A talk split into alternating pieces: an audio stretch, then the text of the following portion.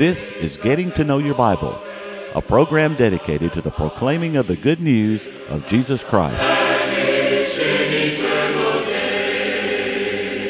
Here's Billy Lambert.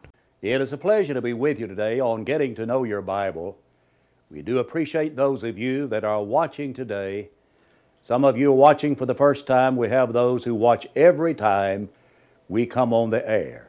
We're on the air twice a day, five days a week, and some of you get up early in the morning to watch Getting to Know Your Bible. We appreciate those who have that type of interest. Now, today we're going to be discussing this topic facing tragedy. Tragedy all around us today. We want to talk about that. How do you face it? How do we face tragedy in life? Now, today on Getting to Know Your Bible, we offer a free Bible correspondence course. May I emphasize that it's free, and we want you to have it in order that you might know more about the course and that you might know how to receive the course. Let's pause for just a moment. To help you in your study of the Bible, we want to send you this Bible correspondence course. This course is non denominational, it's based on the Bible it's conducted by mail, and it's free.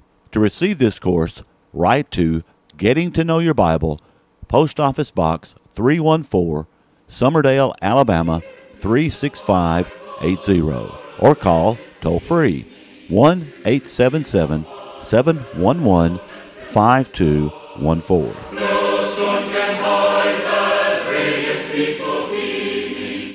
I'm going to be reading today out of the book of Nahum.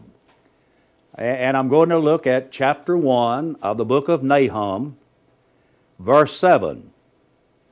The Lord is good, a stronghold in the day of trouble, and He knows those who trust in Him.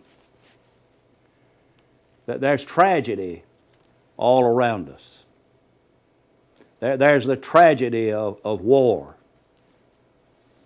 And I, I, have an idea that almost every person watching the telecast right now knows someone, either a relative or a friend or an acquaintance, who's been involved in war. And it's so tragic. It's some of the things that happen to people as they go off to war. That there's violence around us today. We, there is murder. It, it is a sad day when someone will go into a place of business or go into a school and begin to kill people. But that's the kind of a society that we live in today. There's the tragedy of abortion when the lives of little babies are taken before they have an opportunity to, to really live outside their mother's womb. There, there's a tragedy of abuse today spousal abuse. Children are abused today. Often, children are abused by someone that's very close to them, maybe a relative or a, or a friend of theirs. There, there's the tragedy of broken homes. There's so much tragedy around us today. And we could go on and on. How do you face tragedy? How, how do you face tragedy, for example, when, when you've lost a loved one? How, how do you face tragedy when you've lost your job, when you've lost your home? I, I, have, I, I know of people right now who've lost their homes. Their homes are in foreclosure. They have nowhere to go and in reality, they're almost out on the street. Fortunately, in some cases, they're relatives that let them stay with them. Friends may let them stay. But all of these things are very tragic happenings. So, how do you face it? I'd like to give you some very practical uh, suggestions today as to how to face tragedy if you may be facing it yourself. First of all, I want to suggest that you face tragedy with God. You face tragedy with God. In Psalms 46, in verse 1, the, the psalmist said, The Lord is our refuge and our strength, a very present help in time of trouble. And look at the verse I read to you earlier from the book of Nahum. The Lord is good. And God is good all the time, not some of the time. And then he says he's a stronghold in the day of trouble. So why would you not look to God when there's some tragedy that happens in your life? Face it with God. I know some people try to blame God when bad things happen. There's a question asked in the Old Testament if the Lord be for us, why then is all of this befallen us? Why is it that we want to blame God for all of the bad things in life? When the reality is, all of the bad things that happen in life are not His fault. That the reason that we have trouble sometimes is because of poor decisions we've made. That the reason sometimes that things happen in our lives is because uh, of satanic problems. Satan is working. Maybe they're poor decisions someone else has made. But the first thing some people want to do is blame it on God. Why don't we let the devil have his due for a change? And so tragedy can be faced with God. A, a woman asked one time after she had lost a child, lost a son, she said, Where was God when my son died? And someone wisely replied, The same place he was when his son died. You see, God knows what it is to lose a son. He gave His only begotten Son to die the death of the cross. Face tragedy with God face tragedy with the Bible. One of the very first things some would want to do when some tragic things happen is they, they turn their backs upon the Bible. But that's the place to which we ought to resort for help and comfort. Think, think about the comfort that has been received from thousands upon thousands of people by reading the great 23rd Psalm The Lord is my shepherd, I shall not want. That, that's comforted thousands of people. I don't know how many times over the years and in conducting a funeral service, and especially at the committal service in the cemetery, that, that I would have all present to, to read along with me, to say out loud the great 23rd Psalm. And, and you say, well, why would you do that? Because there is so much comfort that's in that particular psalm.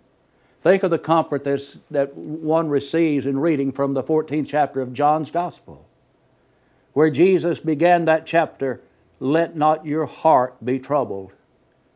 You believe in God, believe also in me. In my Father's house are many mansions. If it were not so, I would have told you. I go to prepare a place for you, and if I go to prepare a place for you, I will come again and receive you unto myself, that where I am, there you may be also. You see, there is something in the Bible that can help us in whatever situation we may be dealing with in life. Tragedy comes, face it with God face it with the Bible. A third suggestion that I would make about tragedy is that when it comes, that you face tragedy with prayer. You know, Jesus said, Whatsoever you shall ask in prayer, believing, you shall receive. That's in Matthew chapter 21 in verse 22. Jesus was in the Garden of Gethsemane. Jesus knew that the cross was looming ahead of him. What, what is one to do when they realize what is ahead like that? Uh, is he going to just to, to give up in despair? He prayed. He prayed. And he said, Father, if it be possible, let this cup pass. Nevertheless, not my will, but your will be done. Jesus prayed when he was facing the tragedy of the cross.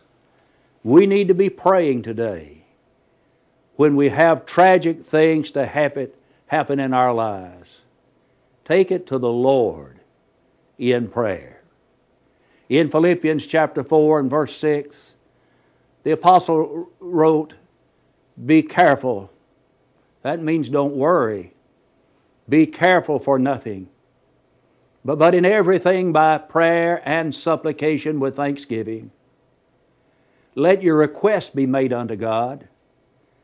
And the peace of God that passes all understanding shall keep your hearts and your minds in Christ Jesus.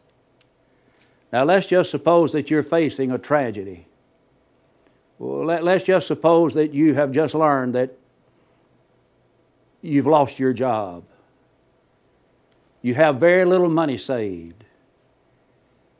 And you're not going to be getting another paycheck after this week. And you don't know what you're going to do. Why don't you take that to the Lord in prayer? Pray about it. Don't worry about anything, but pray about everything that happens in your life. And you'll have the promise of verse 7 the peace of God that passes all understanding will keep your hearts. The word keep means to guard your heart. And so we'll have the peace that other people might not be able to understand because we've put our problems before God.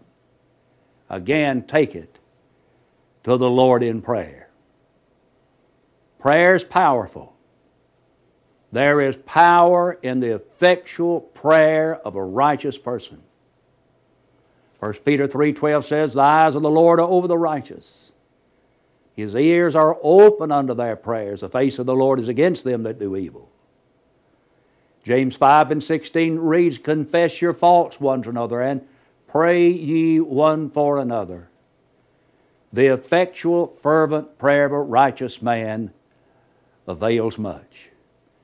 There's availing power in prayer. So, how do you face tragedy? Face it with God, face it with the Bible, face it with prayer. And there are more things wrought with prayer than the world dreams of.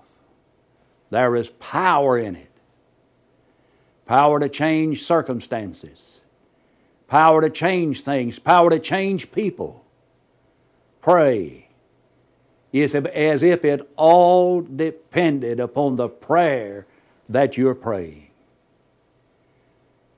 But then another thing we need to do as we face tragedy is to face it with our friends. Perhaps you've had the, the experience of losing someone you love, and uh, of course, your friends would come by to, to visit you. And that, that was of great comfort to you. On the other hand, I've known people that when they had a tragedy come, that they would shun their friends. And they would withdraw from their friends. Oh, don't do that face tragedy with your friends. Now, if you're the friend and you're going to comfort somebody that's maybe lost their job or lost a loved one, or had some other loss in their life, some other tragic happening in their life, let me tell you what not to say. Please. Please don't say, I know just how you feel. Because, dear friend, you don't know how other people feel. You may have had a similar thing to happen to you in your life. Well, there is absolutely no way, no way that you know how somebody else feels. The two, two people may experience the same type of thing and each respond to it differently. I think the best thing to say when you go, for example, to a funeral home and you go to comfort a friend of yours, the best thing to say is, I'm so sorry. And sometimes silence is golden.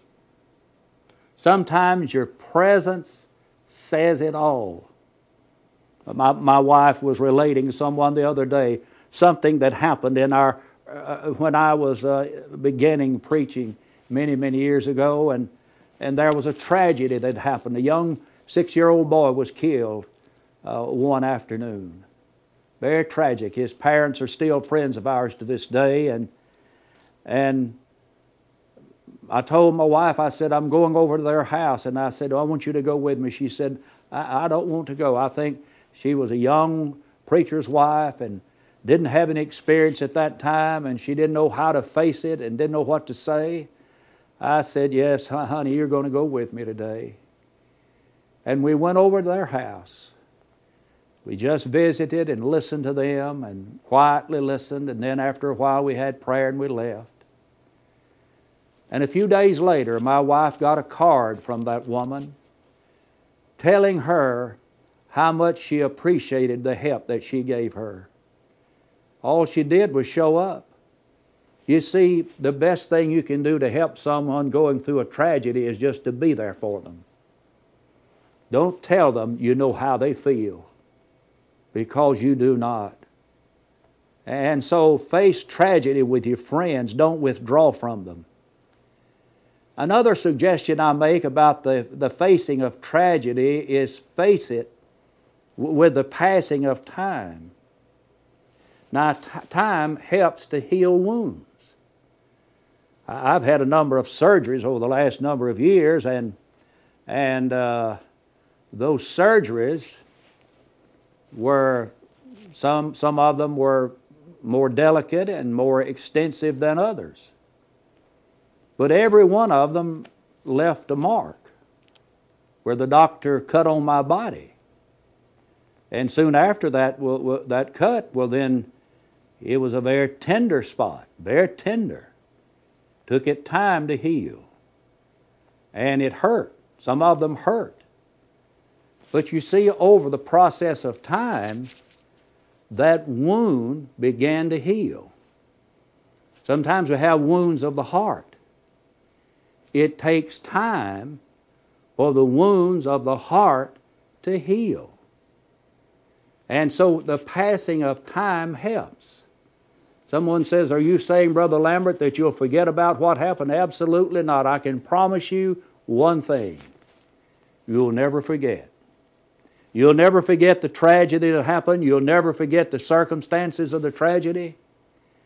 But the passing of time will help you to live and to be able to go on with your life. So face tragedy with the passing of time. But I make one other suggestion, one final suggestion, and perhaps it's the most important suggestion. Face tragedy with eternity in view. Paul knew that eternity loomed ahead of him when he said, I'm ready to be offered. And the time of my departure is at hand. I fought a good fight, finished the course, kept the faith. He, he knew what the future had in store for him. But he was facing it with eternity, with Jesus in view. For he then went on to say, There's laid up for me a crown of righteousness, with which the Lord, the righteous judge, shall give me at that day, not to be only, but unto all of them that love his appearing. Sometimes we are prone to forget about the purpose of being in this life. Our, purpose in this life is to prepare for another. If you want to boil it down to the, just the, the, the, the most basic fundamental thought, being in this world is about preparing for the next. That this is just the dressing room on the stage of life for, the, for eternity. And so when we have a tragedy, face it with that in view. In the last few years of my mother's life, she had Alzheimer's. And she got to the point that she did not know me, she did not know my brothers, that she did not know my dad. She still retained the ability to sing songs. Especially could she sing Amazing Grace. And she was such a sweet, godly woman. I don't know of a woman that loved the Word of God any more than my mother. She studied it and she read it and she lived by it the best of her ability. She taught it to others. But now she's sick. And it broke my dad's heart. And one day he came to me after I had finished preaching, and I was standing at the door as preachers are prone to do, shaking hands with the audience as they leave. And Dad steps up. And he has such a sad look on his face. And I said, Daddy, what's wrong? He, he said, It's your mother, son. It's your mother. You see, he was so heartbroken. This was his sweetheart. They were soulmates from the time they were 12 and 13 years old. And now she doesn't even know who he is. Well, well, he just caught me off guard. You know, here I finished preaching and, and, and I'm trying to speak to people, and especially visitors, and, and now Daddy is coming up with this sad face. I'm going to tell you what I told him. I said, Daddy, Mother's a Christian. And I said, Daddy, she's lived such a good, godly life. I said, Please, Daddy, let's not forget the purpose of the trip. And the purpose of the trip is to be, go home to be with the Lord one day. I'm thankful that my mother and dad both have now gone home to be with the Lord. Maybe now they can be together. I don't know about those things on life's other side, but I know that they both were died in Christ. May we, may we face tragedy with, with eternity in view. That's exactly what the Apostle Paul did in, when he wrote the Second Corinthian letter. In Second Corinthians chapter 4 and, and in verse 16, he said, For which cause we do not lose heart. Have you ever lost heart over something? Have you ever been disheartened because someone uh, betrayed you? Have you ever been lose heart and be become discouraged because a friend turned against you? Have you ever been discouraged simply because of the circumstances that exist in this world? If you look around, there's enough to discourage you. But you see, Paul would not have let anything discourage him. He, he said, For this cause we do not lose heart. Paul said, We look not at the things that are seen, but at the things which are not seen. He said, The things that are seen are merely temporary things. The things that are not seen are eternal. You look at your house, look around at your house. It's temporary. So someday somebody else's name is going to be on that deed. Look at your car. It's temporary. And then look in the mirror. That old body of yours is beginning to wind down. It's temporary. One day the Lord give you a new body, a glorified body. You die in Christ. You see, the things of this world are not going to last. The world passes away and the lust thereof.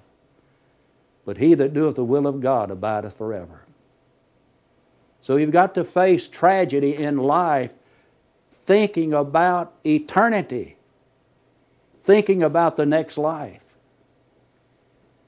But, but you're not ready to face all of that. You're not really ready to face tragedy in life unless you have God on your side. He wants to be, he wants to be your father, and He wants you to be His child. You need to be in a position so that you can pray, My Father in heaven, that you're his, he is here your father and you are his child. You can only do that if you're in his family. And it is a great privilege and blessing to be in that family. Behold, what manner of love the Father hath bestowed upon us that we should be called the children of God. And to be in that family, you must be born into that family. Nicodemus asked, How can a man be born when he is old? Can he enter the second time into his mother's womb and be born? And Jesus answered him in John the third chapter in verse 5 Verily, verily, I say unto thee, except a man be born of water and of the Spirit, he cannot enter into the kingdom of heaven. Jesus in verse 7 says, You must be born again. You must be born of water and of the Spirit to enter the kingdom of heaven. Someone says, Well, what does that mean? There is a commentary on those verses in the book of Galatians, the third chapter, and verses 26 and 27. For you're all sons of God through faith in Christ Jesus. For as many of you as were baptized into Christ have put on Christ.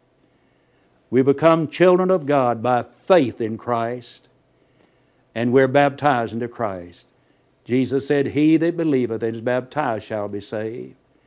To Nicodemus, he said, You must be born of water and of the Spirit.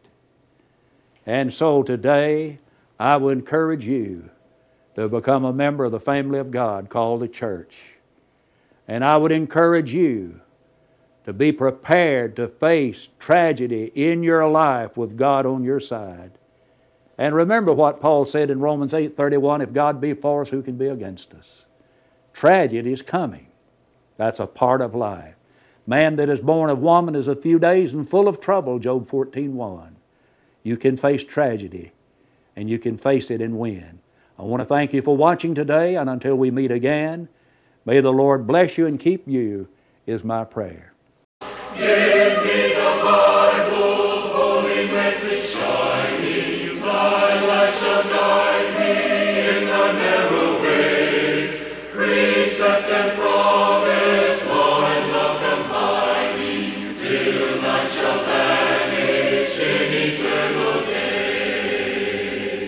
Getting to Know Your Bible has been presented by Churches of Christ.